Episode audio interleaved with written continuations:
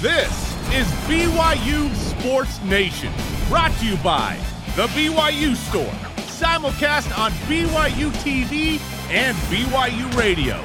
Now, from Studio B, here's Spencer Linton and Jeremy Jordan. BYU Sports Nation is live, your day-to-day play-by-play back in Studio B, presented by the BYU Store, official outfitter of BYU fans everywhere. It's been a while for both of us. Been a minute. Wherever and however you're connected, great to have you with us. I am Spencer Linton, teamed up alongside a man I am quickly becoming reacquainted with, Jeremy Jordan.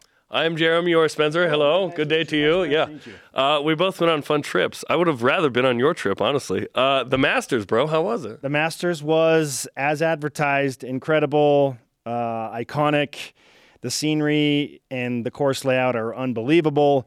It was, I was just telling you moments ago, chaotic with Tiger Woods making his return. So people are scrambling around him to try and get some type of view. There are no phones allowed on the course at any point. In practice rounds, the par 3 challenge, the actual nothing. So like you have to take like a digital camera for just the practice rounds if like you want a picture. And so you're kind of like a prisoner to what you see at the Masters. Prisoners in the moment. To the 1950s. Right?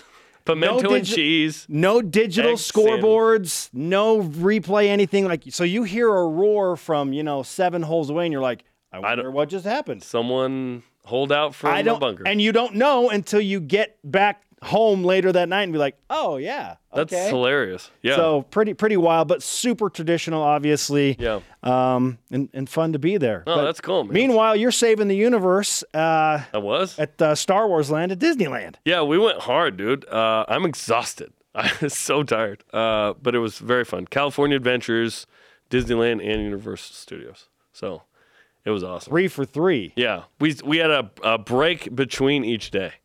So the cost of hotel bill was way up.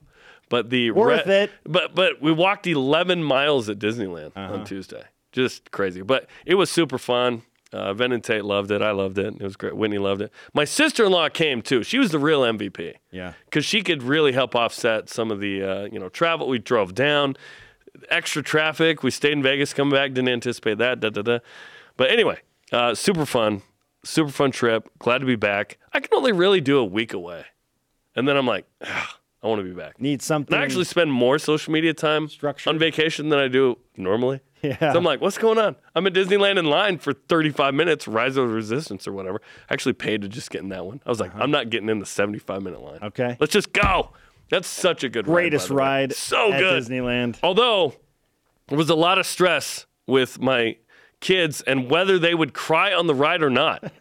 So in Credit Coaster, Ben is going, Dad! She's freaking out. Tate is freaking out as well in Rise of the Resistance. And I am having to tell him, this is fake. That's not real. That's just a screen. That's not really Kylo Ren with a lightsaber coming through the ceiling. Yeah. Like, spoiler alert. But yeah, you can't say spoiler alert after. My bad. Yeah. But anyway, a lot of crying. A lot of, it got to 97 on Thursday, by the way, last week. A heat wave for the ages in Anaheim and L.A. Wild. But it was fun, man. I had a tornado warning at the Masters, so they're opposite ends of the weather spectrum there. Exactly. Here's your Master Show lineup, beginning with another potential major roster shakeup for BYU men's basketball and head coach Mark Pope. What now? Dual threat analyst Blaine Fowler, also back from Augusta and just in time to help us figure out what the biggest need for BYU basketball is currently. And the BYU to the Big 12, I'm going to call it engagement party, continues. What Barry Trammell of the Oklahoman said in his article following a trip to Provo. Bring on today's BYU Sports Nation headlines. Yo, Gideon George says he's declaring for the NBA draft without hiring an agent, meaning he's keeping the door open for his return, potentially. Gideon averaged 8.8 points a game on 44% from the field. Much more on this coming up in What's Trending. The BYU Cougarettes win not one, but 2 more national championships. Yeah. Championships 21 and 22 for those counting, and we obviously are. The Cougarettes won national titles in the D1A Jazz and D1A Hip Hop categories. D1A is the highest level of dance competition available for university teams. The celestial level, if you will. Yes. Congratulations to the Cougarettes. They dominate, man. Baseball swept Santa Clara 10-0 and 9-5 on Friday and Saturday. Dawson Hall, bro of Jaron, hit his first career homer Friday. Shout out to Maple Mountain. That's where I live now. In front of the 10th largest crowd in BYU history. And Saturday, Josh Cowden Help BYU come from behind with this two-run jack. And Cowden goes to right field. That's way back, and it is gone! Well, that's what we talked about just a few minutes ago. Cowden, he's got tremendous power. Right, Gary Shiny. Cougars play at Nebraska this week. Okay, a little out of conference action before they get back into the WCC. Now 6-6 in West Coast Conference play. That was a huge sweep. Yeah. BYU softball, speaking of West Coast Conference play, drop a tough series against a much improved LMU squad, 2-1 over the weekend to open up their conference slate. Now it becomes tough sledding to win a 13th consecutive conference championship. I was going to say, are they in danger now of not keeping that streak going? They need LMU to lose at least two because the Lions hold the tiebreaker over BYU now. Although we do have like a month-ish left, right?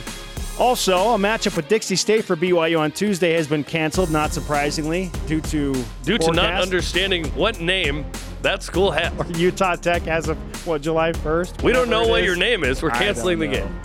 37 degrees and snow in the forecast for Tuesday, so they're not going to play. The next game for BYU, Thursday at Idaho State. Don't sleep on them.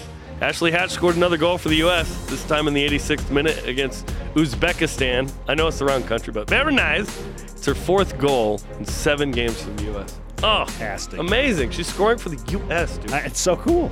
Men's and women's track and field had a big weekend in the Sun Angel Classic and Aggie Invitationals. BYU had 4 event wins in the Sun Angel Classic, including Colton Yardley in the 400-meter hurdle. 5th best time in program history at 50.01 seconds, 10th nationally this year. Other wins included Ashton Reiner in javelin, Claire Seymour in the 800 meters, and the men's 4x400 team. In the Aggie invite, the Cougars had 3 first-place finishes, Emma Johnson in the 200 meters, Spencer Carlisle in the 400-meter hurdles, and Jake Rimsman in the high jump. He cleared 6 feet, 8.75 inches. Men's volleyball lost in 3 and 5 sets at Stanford over the weekend. Cougars did switch setters, though. Noah Hayne got to start, true freshman. Will he start this weekend against UCLA? Welcome to the show, Noah. By the way, Saturday, BYU's up 2-0, lost 24-22 in the fifth. Oh. Tough one. As mentioned, BYU hosts #1 UCLA to round out the regular season Friday and Saturday on the BYU TV. Beat the Bruins in at least one set. Yes. Listen, I'm interested to see what happens. I don't think BYU's just going to get destroyed this week. Oh, heck no. They'll show up and play. I think BYU shows up. BYU men's golf tees out today at the 75th Western Intercollegiate. Carson Lundell finished runner-up in the individual event last year. The tournament will run until Wednesday, and you can watch all of the action live on the Golf Channel. That's cool. Okay, it was Masters, now it's BYU. Now it's BYU men's golf. The women's team also in competition today and tomorrow at the Chambers Bay Invitational. Women's soccer went undefeated this spring, finishing with wins against Southern Utah and Utah Valley on Saturday, led by a combined brace on the day from Ruby Haldick and Paula Garcia. Paula. Yeah, nicely done. Men's tennis lost twice over the weekend, 4-0 to USF and 4-1 to Santa Clara, but the women's team did get the best of the Broncos 6-1 on Saturday. Both teams back in action this weekend, the women against LMU and the men take on Pepperdine and LMU as well. All rise and shout. It's time for What's Trending. You're talking about it, and so are we. It's What's Trending on BYU Sports Nation. Roster roundup for BYU men's basketball. What in the world is BYU basketball going to look like next season? No Alex Barcello, no T. John Lucas. Got a couple of transfers already out the window, and then Gideon George says, hey, I'm going to test the NBA draft waters. This is getting more and more interesting for Mark Pope. So, Jeremy, let's start with just your reaction to the news that Gideon George declared for the NBA draft, although he didn't sign an agent. Yeah, so he keeps the door open to come back if he wants. His original intention and declaration was that he would come back. And my conversations with him like a month ago were like, yeah, I'm coming back next year. So I'll be surprised if he doesn't. Sure. Also, the declaration for the NBA draft. I love Gideon. We all love Gideon. He's not an NBA draft pick. What we really mean by this phrasing is looking to see if there's an overseas opportunity there. He certainly could be Charles Abulo. Like, he could go home, play in Africa somewhere. He could play maybe in Europe. There's an opportunity. Like, he has good length and athleticism. At times, his three-pointer's good. Like, pretty inconsistent. Like, but we all love Gideon. We want the best for this dude. He's a great human being. Yeah, when we say the NBA draft, it's like, homie ain't getting drafted. Sorry. He wants to be Malik Fitts. the former St. Mary's guy who's now kind of working his way onto the Celtics roster. Yeah. Listen, that's a good comp. I don't think that Gideon's at Malik Fitts level at this point. But I think Gideon has a professional career in there. Sure. It's not an NBA career, but it's somewhere, which is awesome. Like I'm not even sure Alex Barcello has an NBA career. You know what I mean? Like, I'm hoping he's like G League dude, crushes it, gets a shot. Or he goes overseas and he can be Kevin Pangos. Like, why can't Alex Barcello be Kevin Pangos? I totally see that somewhere in Europe successfully for a lot of money. Is perfect for the European skill set. He's too good of a shooter not to be a pro, right? But when it comes to Gideon, certainly there's some work to be done. And, you know, I'm not ruling out anything for anybody, but it certainly doesn't feel like the NBA draft is a thing with Gideon. I expect him to come back, and I hope for the best for him, whatever that means. If he goes, he goes. BYU's loaded in terms of, like, okay, they have Trevin Nell and Spencer Johnson and Seneca Knight coming back in the backcourt, plus three return missionaries that they like, especially Dallin Hall. We're stoked about Dallin Hall. Rich Saunders going to be a baller. Tanner Toulson going to be a baller, we think. But like Dallin Hall feels like he's a Big 12 signee, if you will. Mm-hmm. Colin Chandler, Big 12 signee. Fouss, Big 12 kind of player. Atiki, potentially down the road. Caleb Lohner, yeah, let's go. Those are the guys where I'm like, okay, Big 12 kind of players. I'm not talking Kansas Baylor. I'm talking to go 500 in the league. Like, if you can get a team of those guys, I feel like you can go 500, and then you can make the tourney.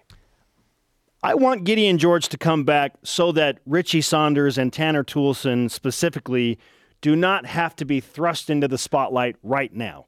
Yes, because maybe then, one or both of those guys can redshirt because you do have Gideon George and Spencer Johnson and Seneca Knight. But BYU will bring in a couple transfers, and they won't have to be thrust into that situation.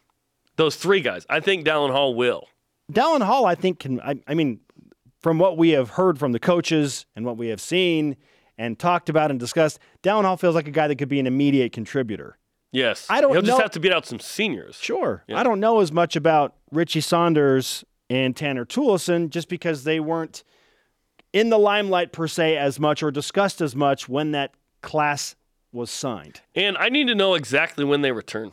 That tells me a lot. Like, if they get home in the spring, it's different than if they get home in July. Like, if one of these guys gets home in July, I'll be like, maybe in February they'll do something. Here's the other thing that Dallin Hall has working in his favor to be an immediate contributor. His position is listed as a point guard. Yeah. BYU is desperately in need. There's no point guards on the roster. Point guards. Who's going to be the primary ball handler for BYU next year? A transfer. And Dallin Hall. Right? Or is Dallin Hall going to be switched over to play the two? Is he going to be like an Alex Barcello hybrid? No, there are plenty of twos. There are plenty of twos and threes. Yes, right now. I want Gideon George to come back, and I think he will. This is a great thing for him. Go and get some feedback from the NBA draft analysts. Go ahead. Sure. Go to camps, be able to talk to people. You don't have an agent. Find out what you need to work on so that you can pursue that professional career at a next level. Find out what you need to do. So I expect him to be back. And I want him to be back so that Richie Saunders and Tanner Toulson, those guys, can just take a breath after their mission. Like, just, it's okay. Step back, get acclimated with the system, with Mark Pope and his staff, and then be ready to go in the Big 12. Get antiquated, too. Get old. Yeah. It's true. Yes, because and this is something we need to discuss at some point here soon, is next year about next year, or is it getting ready for the Big 12? Oh, man. Like, it's the swan song in the WCC. I don't know about you. I don't really feel that emotional or whatever about that. Like, it's getting into the new house. I don't care about the old house anymore. I know that Mark Pope and the staff are going to pitch, hey, this is your last opportunity to win a West Coast Conference championship. BYU's never done it. This is your chance to make history. That's hilarious. To be the team that's never done the tournament. Something. Yeah. Can you get hot in Vegas? Sure. BYU had it down to the last 5 minutes 2 years ago. And Gonzaga's going to take a step back, we hope. Okay, topic two. A step back to the 10th best team in the country instead of the first. What a fall from grace. They suck now. If Gideon George leaves, it would mean another scholarship is open for a new player. Let's break down the scholarship situation. Yeah, and we've talked about a bunch of this already, but let's get to the scholarship numbers specifically. Okay, there's 10 dudes returning, 7 in the backcourt. Nell, Johnson, Knight, Stewart, plus Hall, Saunders, Toulson. Okay, that would be the backcourt. Front court, Lohner, Fouss, Atiki. Transfer. Right? We need a transfer. Okay, transferring out Erickson Hanson. I said Hanson was a walk-on 2 weeks ago. That was incorrect. He's on scholarship. I've confirmed that. That means 3 scholarships are open. At least 3 right now. There might be more. Who knows? What happens if Gideon George doesn't come back? Right? I've assumed he's not in this. If he comes back, there's only 2, technically. Okay.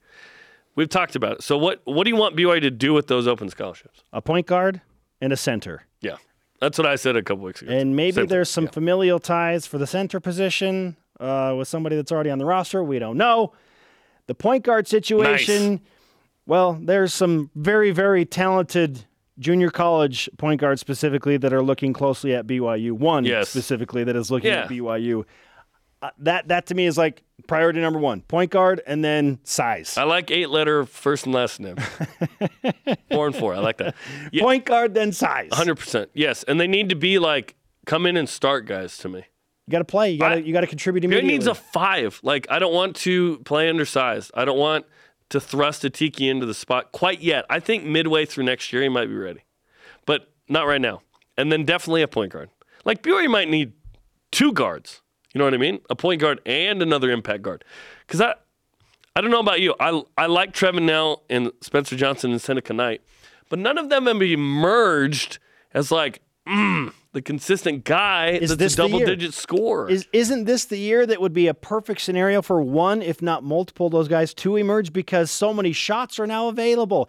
T. John Lucas and Alex Barcello. Those are going away, bro. The moment the BYU signs a point guard and maybe another guard, those shots get gobbled up like 80% of them with those 2 guys probably. Because if you bring in those 2 guys, you're not saying, well, you'll compete with these guys for playing time. You're probably going, listen, we expect you to start.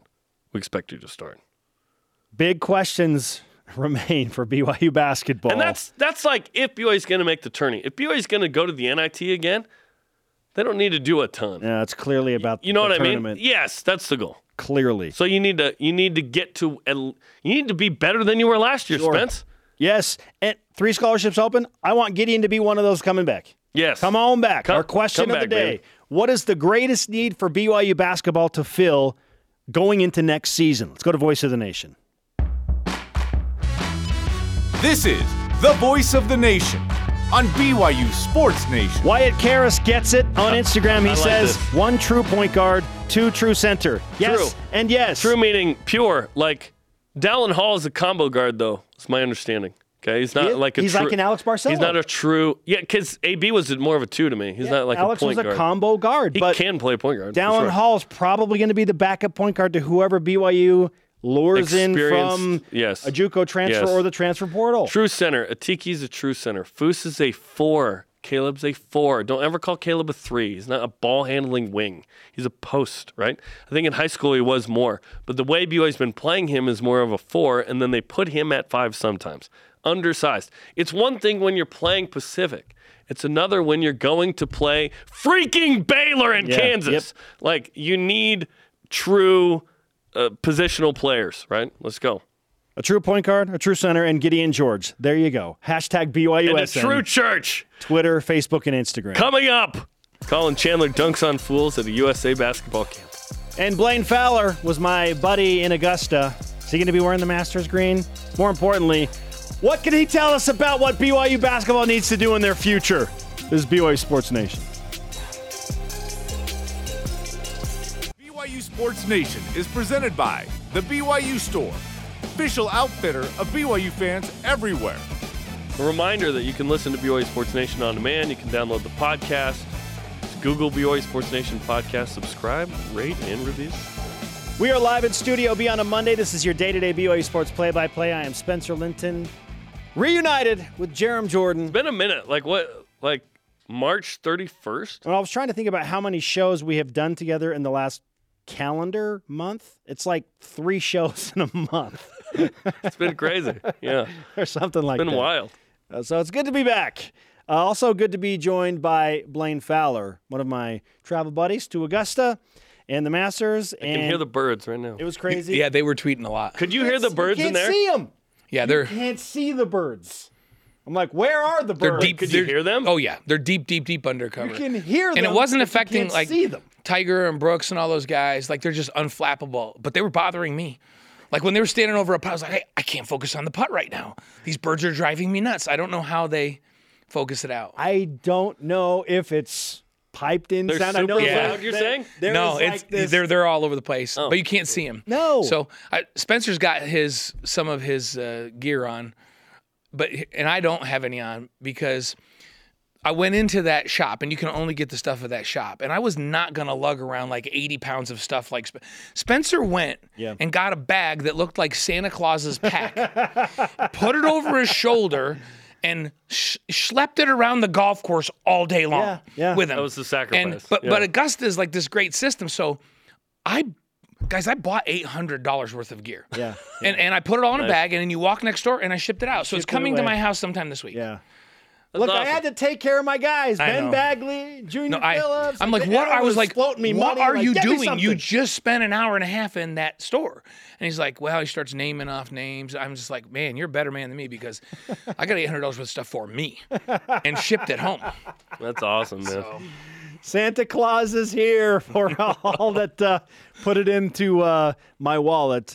Hopefully I can deliver. Okay, so we talked about the Masters experience. Now back to reality, Blaine, with BYU basketball. And this morning I'm on the phone call with Jeremy, and I'm thinking, holy cow, if Gideon George is leaving, now Mark Pope is dealing with another scenario of like, okay, well, how are we going to piece this thing together? So what's your reaction to Gideon George leaving, and how does this now affect BYU basketball and their roster shakeup moving forward? Well, it hurts, and there's a couple of scenarios that I see happening with Gideon possibly. At first, when I read that, I thought, man, they expected him to be a primary scorer and in a big role, and you remember that NIT game where he played so well. That's who they wanted him to be. Yeah. And, a vital role, a key cog, a leading role on this team. And so I thought, man, this is not good. And then I thought about Yoli when, the first year that he declared, and then I calmed down a little bit. I got back off the ledge. I've climbed back in the window, and I thought, well, it's not the fact that he put in that initial tweet, I have not put my college career in jeopardy because he's not going to lose eligibility. He's going to keep his college eligibility. He's not going to sign an agent. This allows him to go out and test the waters. It allows him to play in some of these pre-NBA draft camps and get some exposure, which is nothing but good for him, right? And not only good for exposure for him, but helps him develop as a player, play against really, really good talent in some of these camps. So that's all a good thing. And maybe the mindset is, and I haven't talked to Gideon because we were gone all last week, maybe the mindset is, this is a good idea for me, keep my eligibility, come back like Yoli did and have an unbelievable next year. I think Yoli was a better player because of it, and come back and play. That's scenario one. I think I'm leaning toward that's what's going to happen with him. And that's going to be good. That's all good for BYU. The other scenario is he goes out, he gets exposure, and all of a sudden GMs and player personnel directors from European teams come and say, hey, do you want to come play in Italy? And we get an Eric Mika situation where he decides it's time for me to go make money. And that concerns me a little bit because that's a real possibility. He can play there. He's not polished enough, and he's not good enough to be drafted in the NBA yet. And could he go get better and have a phenomenal senior year and all of a sudden be one? Yeah, he could be. I don't think he can play himself in these camps into being an NBA guy. And so that's the other scenario. I think the probability is higher that he raises his stock, he gets exposure, he comes back to BYU, has a phenomenal year, and raises his stock even more. I'm hopeful that's the case because he needs to be a key part of what they do this next year. Yeah, he's not an NBA draft pick, clearly. Like, single-digit scored in the WCC, percentage is a little lower. And my concern for Gideon is the same concern I have a little bit for Trevin, Spencer, Seneca. And who's the guy? And there could be two, but out of the four, it's just waves. My turn, your turn, my turn. Which that's not going to get BYU into the NCAA tournament next year. You got to have two of those four. It's okay if three of those guys average 12. Right. I just if they're consistently all scoring 12. Yes. Then you're okay. You don't have to have – I've seen really good teams that don't have a 17-point scorer, but they have five guys that average in double figures, and they're always in double figures. It's not one guy 19 one night and the other guy's 3, and then the other guy, like you just described, which is what we witnessed this last year. But if all of a sudden they all go, hey, we understand our role, we know where our points come, and all three of us average 12, and Foose averages 14 and 12 – that's kind of a 14 and 9, okay? And Atiki all of a sudden is a threat in the post. I would be okay with that. I'd like to see more consistent play out of all of them because they all had flashes of brilliance. Yeah. And, you know, Johnson was a guy who early in the season I thought, whoa, this is bonus because this guy was supposed to be this lockdown defender, and now look at him scoring and knocking down threes, and then it kind of fell off.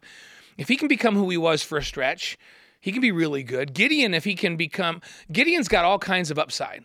And then Fouss and Atiki, they're just scratching the surface. And Fouss was good, and he's just scratching the surface. But they've got to add some pieces if they're going to compete this next year, and they've got to add some pieces if they're going to be ready in 2 years to be in the Big 12. Blaine Fowler is with us on BYU Sports Nation. Clearly, BYU needs a point guard because – might need two. Outside of Dallin Hall, who was a combo guard off of a mission, he can play point guard. He did so in high school, but he's just more of a naturally gifted scorer. There's not much there. Who else is going to play point guard? Like, that has to be priority number one, does it not? It absolutely is. And you know, we can't talk about guys. There's some really high-profile point guards that BYU's after that if people want to – on this show we can't talk about it, right? We all know who they are. You all know who they are back home. They've got to get one of these guys they're going after at point guard. They literally need to go get a starting point guard. And that's not to say that Dallin Hall can't emerge eventually. He can play the point. Yeah. I think he's going to have to play the point. I think he's going to have to contribute next year. What would be really nice. You do, at point guard. Yeah. As at least the backup. At least the backup. Okay. I don't think he has to be the guy at point guard next year because he's just going to be fresh off of a mission. That's too much to expect, right? Yep. But I do think that we can expect that he comes and plays significant minutes at the point as a backup. So that means in the transfer portal, you got to go get a starting point guard because T. John and Alex are gone.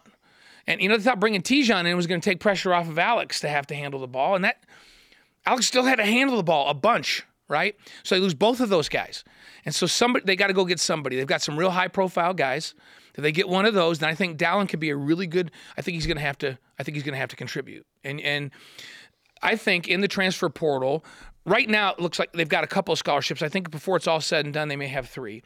I think they need a big to augment what Atiki and Fouss can do. And I think Fouss needs to be able to play some four, right?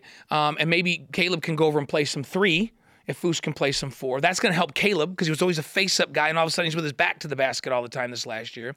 So that would make them better. And I think they need a combo 4-5 that can stretch defenses a little bit, that is a little different than Atiki and Fouss, that can step out and make you go cover the three out there.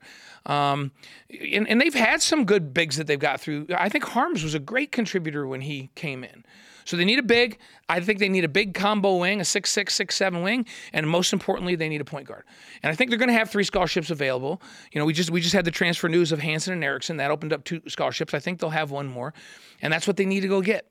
And they need to get guys that have 2 or 3 years of eligibility, not one and dones, because they need those guys to be part of what they do as they step into the Big 12. Yes. And they can use that now for the first time. This is the first offseason where they could say, hey, you can play in the Big 12. Yes. Let's talk about what you mentioned with the backcourt. It feels like it's already kind of loaded to push Caleb into that area, / I think he needs to stay in the front court.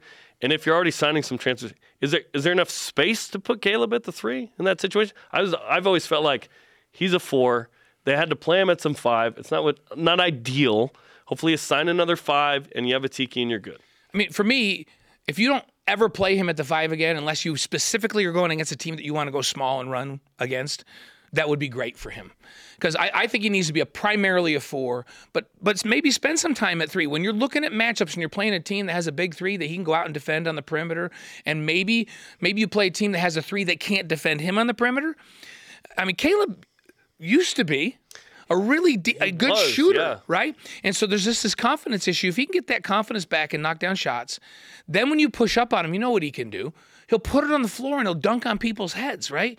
And so I think that he would be happier as a player if he could play 3 and 4, primarily 4, but play some minutes at the 3 and never play at the 5 if you can help it. Certainly, and as a face-up player, because his entire career he has been face to the basket, not a back to the basket player. And BYU's deepest spot right now is the 2, right?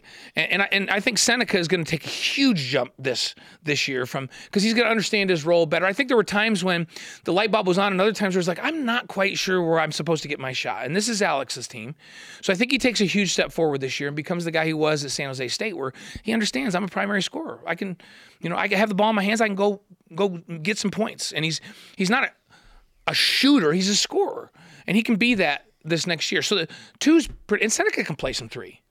Right? Yeah, 2 and 3 interchangeable. Right. I wonder, Blaine, if it's the same situation as San Jose State, though, because that team was terrible. Like, someone had to score, you know what I mean? The guy. So I wonder in this situation if it's the same.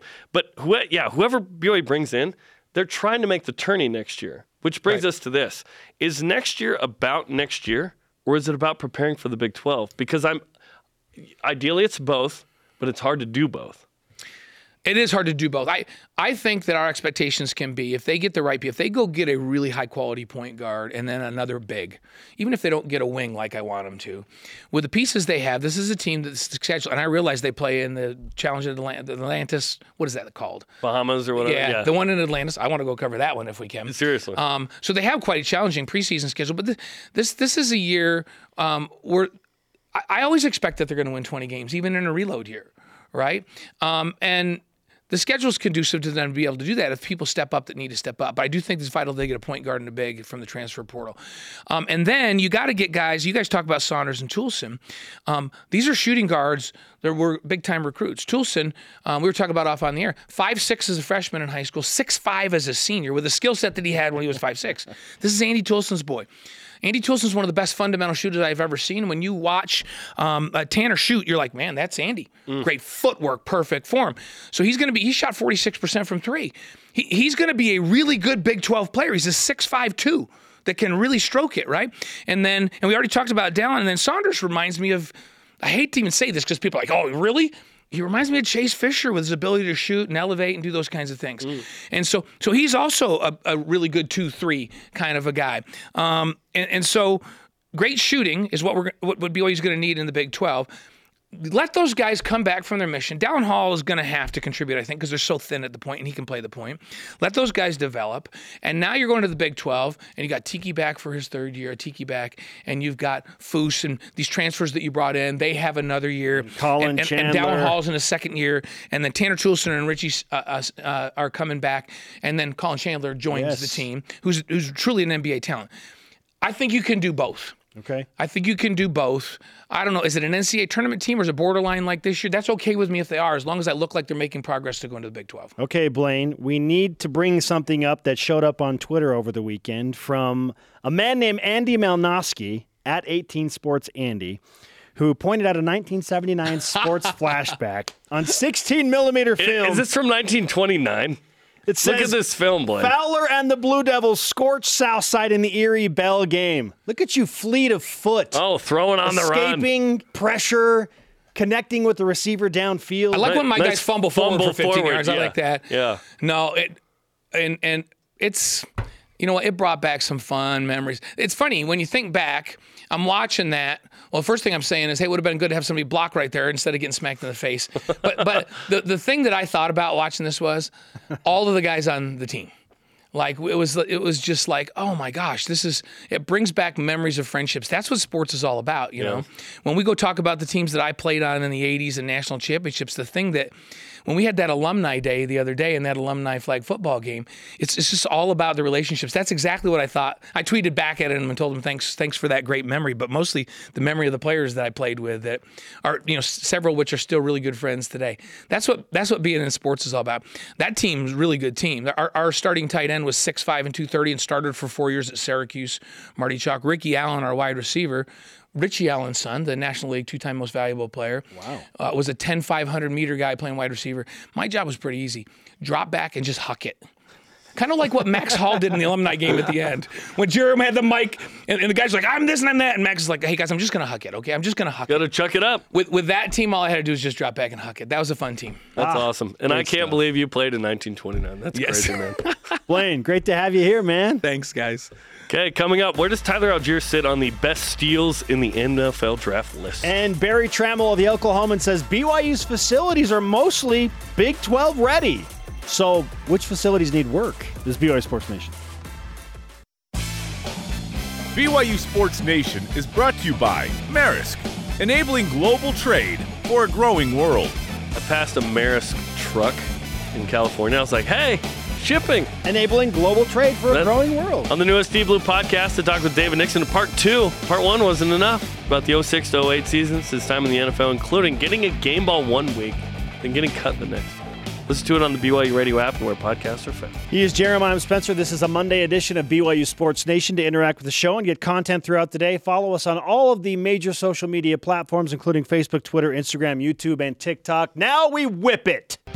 And the Cougar Whip Around is presented by Marisk, your integrated container logistics company enabling global trade for a growing world. Bleacher Report has Tyler Algier as fifth on a list of potential biggest steals in the upcoming NFL draft.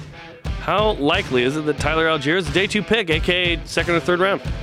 Third round, I'd put him at about 25%. I think that just because running backs are not what they were once in the NFL draft and their value, that a bunch of these guys are going to slide into later rounds. So I'd say 25%. I think of him as a fourth-round pick. I like fourth round. Let's hope for third and get fourth. Colin Chandler wants to be a first-round pick in the NBA. Tweeted out this video of him dunking hard and catching a body this weekend. Does this get you more excited about Colin Chandler at BYU? No, because I can't be more excited about Colin Chandler at BYU.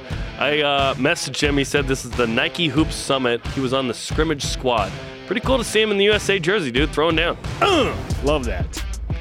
BGB, or the artist formerly known as Big Game Boomer, wow, ranks the Littlewood-Eakin combo as 30th is on baseball, softball, coaching duos. What is the best coaching duo on campus in similar sports? Hard to argue with cross-country right now, Jerem, with Ed Eystone and Diljay Taylor, because they've been winning national championships, multiple in the last few years, and then had multiple individual national championship winners. So it's hard to beat that. I will argue for the Olmsteads, okay, because they are both the winningest coaches in their sport by winning percentage, which is pretty awesome. Obviously, that doesn't equate to cross-country in winning percentage. But that's pretty good, too. Yes. Amazing coaches at Brigham. Now, do football and soccer, which is also football, does that correlate? Because if so, then Kalani Sitake and Jen Rockwood is a nice combo good. There, too. Yeah. Hey, you know how you win? Great coaches. Yes. Great players. And BYU has a lot of great them. Great ingredients, Papa John's. Boise State teased and then unveiled plans for a new athletics village facility. It's the Olympics? What is this, the Olympics? Yeah, exactly. Will this athletics village help them get into a Power 5 conference? No, it's not. Will it help? Sure. But it's more about location and the whole athletic department with Boise State and, TV market. That's the issue. I hope Boise State's in the Big 12. I want Boise State in the Big 12. Yeah, I just don't think that's going to happen. I don't think it's going to happen. Yeah, it's great. It's a good thing for Boise State. I do not think that is now they're more Power 5 ready. Now they are. Nope. Going undefeated wasn't enough. Roy McElroy had a few fun celebrations at the Masters after some incredible shots, namely holing out of the bunker on 18 to shoot at 64 yesterday. Ah! That was amazing. He wasn't sure what to do. Yeah. What are some of your favorite BYU football celebrations? I'm going to go back to Riley Nelson against TCU, the high five to the referee after he scored a touchdown. I was right next to Riley when this happened. This is fantastic. And I was about to flip up the switch to say, hey, you just high-fived the ref, but Mark Lyons beat me to it. I mean, granted, it was a two-point conversion, but whatever. He still high-fives the ref to make it a 10-point game. Yeah, that was awesome. Really fun. Awesome. The Hauk hug against Nebraska is one of my most favorite celebrations. He wasn't even the player that caught the touchdown. We were all hugging each other. That was very cathartic. He's just incredulous. He just runs aside and hugs the first person he sees. Yes! Hug the referee! Luckily, it was dead ball, and he didn't get a penalty. Okay. What about you? What are some of yours? This one's super random. J.J. DeLuigi against Wyoming in 2009. He scores a touchdown, then he does this little dance, and he got a 15-yard penalty, and he told me after that he planned on doing it. So I said, you plan on getting a penalty? Which was pretty funny. Steve Young, 1983, is an all-timer. Loses his mind. After beating Missouri, his final play, he scores. Will he score? He does score. And then he's like, cha-cha-cha-cha-cha-cha-cha. He said, and he's told us this on a few occasions, he kind of lost his mind. He was out of body at that point. I didn't know what to do. I just was pure elation. You couldn't possibly plan what to do in those moments. Plus, Kalani Sitake dancing and just celebrating on the sideline. Kalani's a very fun person. And it's, yes, beating his chest, stoked, dancing. So fun, right? So fun. Oh, good stuff. Okay. The Cougarettes, as we noted earlier in the show, have won two more national titles. That's number 21 and number 22. It's amazing. Wild. Cross country's we have to win how many? It's wild. Jerem, is BYU a dance school? Yes, it's a dance school. and a volleyball school, and a soccer school, and a football school. How about just a women's sports school right now? BYU's an athletic school. Like, this, the athletic program this year has been unbelievable. Just the best year ever. This is the greatest year in BYU athletics, and the Cougarettes are included in that. And cheerleading took fourth, by the way. Congratulations. Yeah. They were first going into the final day and took fourth, so they were a little disappointed by that. But still, amazing stuff from Daytona Beach. They're competing at the highest level, too. Like, there are several divisions of these championships. The celestial level, Spencer. The highest level. Know your audience. Real championship. Coming up, which one of you is going to get today's elite voice of the day? And BYU impressed Big 12 rider Barry Trammell. What does he have to say about his visit, and where can they use the facilities upgrade? This is BYU Sports Nation. BYU Sports Nation is presented by the BYU Store, official outfitter of BYU fans everywhere. Yo, subscribe to BYU Sports Nation on YouTube. You can get all the interviews from the show, BYU Sports Nation Right Now episodes. Subscribe today, BYU Sports Nation on the YouTube. Yes, welcome back to BYU Sports Nation, live currently in Studio B. Longtime columnist from the Oklahoman Barry Trammell was a guest on the show on Friday. He was in the studio. That was a fun combo. Shout out to Dave McCann, Kristen Kozlowski, and others holding it down the fort while we were gone. But Fort Studio B, is that the name of this place? Yeah, yes. He was a fantastic guest on the show, enjoyed a full-scale tour of BYU's campus and all the facilities, and he published a travel blog about some of his time here and those experiences. A couple of things really stood out to us. First, Trammell talked about the BYU facilities and how they will translate to the current Big 12. And I quote, BYU will need to do some things to get up to Big 12 speed, including some facility upgrades. But in some ways, BYU facilities are ahead of the Big 12 standard. Okay. He continues, BYU's Diamond Sports have better facilities than Oklahoma State or Oklahoma softball, plus Oklahoma baseball. But think about it. A school in northern Utah has excellent softball and baseball facilities. It snows here a lot. Yeah. It's going to snow tomorrow, for crying out loud. Yes. He continues, the football stadium, while fine, probably needs the most upgrades. Lavelle Edwards Stadium. Lavelle Edwards has the most of the amenities you need, including a giant new video board, but there are infrastructure improvements that could be made, though nothing outlandish. More luxury suites would help. BYU has about 42. Doubling that would help the Cougars immensely, and there's room for such expansion, end quote. He is right. The locker room needs to be renovated as well at the stadium. At the stadium specifically. Yes, and he is exactly right. Luxury suites need to double. I agree wholeheartedly. BYU won't make that move, I don't think, though, until it gets some of that TV money. Then it can be like, all right, because what BYU does, people don't always know this. What BYU does is they make sure they have the money beforehand almost every time. And then more money to maintain said upgrades in perpetuity. Which is pretty wild. So BYU operates in the black, right? Which is unique. So hopefully BYU will make these upgrades the first couple years of being in the Big 12, because now, and you don't know what the TV deal is going to be exactly because it's not been negotiated yet for the 2025 season. But BYU certainly needs to do that. But it is validating that Barry acknowledges in many ways BYU is ahead of the standard, which is great. And obviously, there's a few things that need to be upgraded. Like people have asked about, volleyball. Like, should BYU build its own volleyball facility? I say no, honestly. The Terraflex is amazing. The unique Smith Fieldhouse has a home court advantage. I say no. Like, I don't want BYU to build one at Provo High.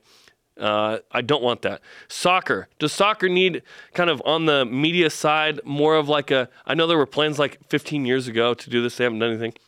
Some kind of press box on that side, being a little more elevated and having, maybe, I don't know. Yes, you can always upgrade the stuff. Baseball's pretty good. And softball's pretty good. My only complaint is I want more than one bathroom in that press box. Yeah, 100%. One time I was calling a baseball game, Spence. And I had to go between innings. Uh-huh. Our breaks are 90 seconds. Oh, they're 60 now, Jeremy. They're 60 now. They're 60 seconds now. Okay, yeah, that's tough when it's a 3.5, 4 hour So game. You run down there and somebody's in the bathroom. Let's like, okay, well. You're like, no, you're out. I'm the ump now. You're gone. Yeah. The facility upgrade at Lavelle Edwards Stadium is, he makes a great point there. Yeah, let's make it more luxury. Let's upgrade that baby. They've done that with basketball, by the way. Mm-hmm. Like, there used to be a lot more media seats. Nope. Half of it is for. And I would love for teams at BYU not to have to compete for the indoor practice facility with intramurals and other classes. So if they could build another building that would open up that opportunity for teams just to have more access to the indoor practice facility, that's probably number two. I thought of another one. The bottom level of the Marriott Center needs to be way more accessible. And there, I wonder if there need to be luxury suites in the Marriott Center at some point. You could make a killing on that. Okay. Okay, next quote. BYTV's, we love this one, is a thriving enterprise with 160 full-time employees plus an army of student workers that shames the Longhorn Network. What? ESPN can't wait to get out from under Bevo TV. Oh, my gosh. The LDS Church has much more stamina for BYTV than ESPN has for the Longhorn Network. Oh, my gosh. Tell it how it really is, Barry. Can you see the flames coming off of this? How will BYTV be involved with the Big 12? Too early to tell, but BYTV has been producing its own telecasts of sporting events for more than a decade.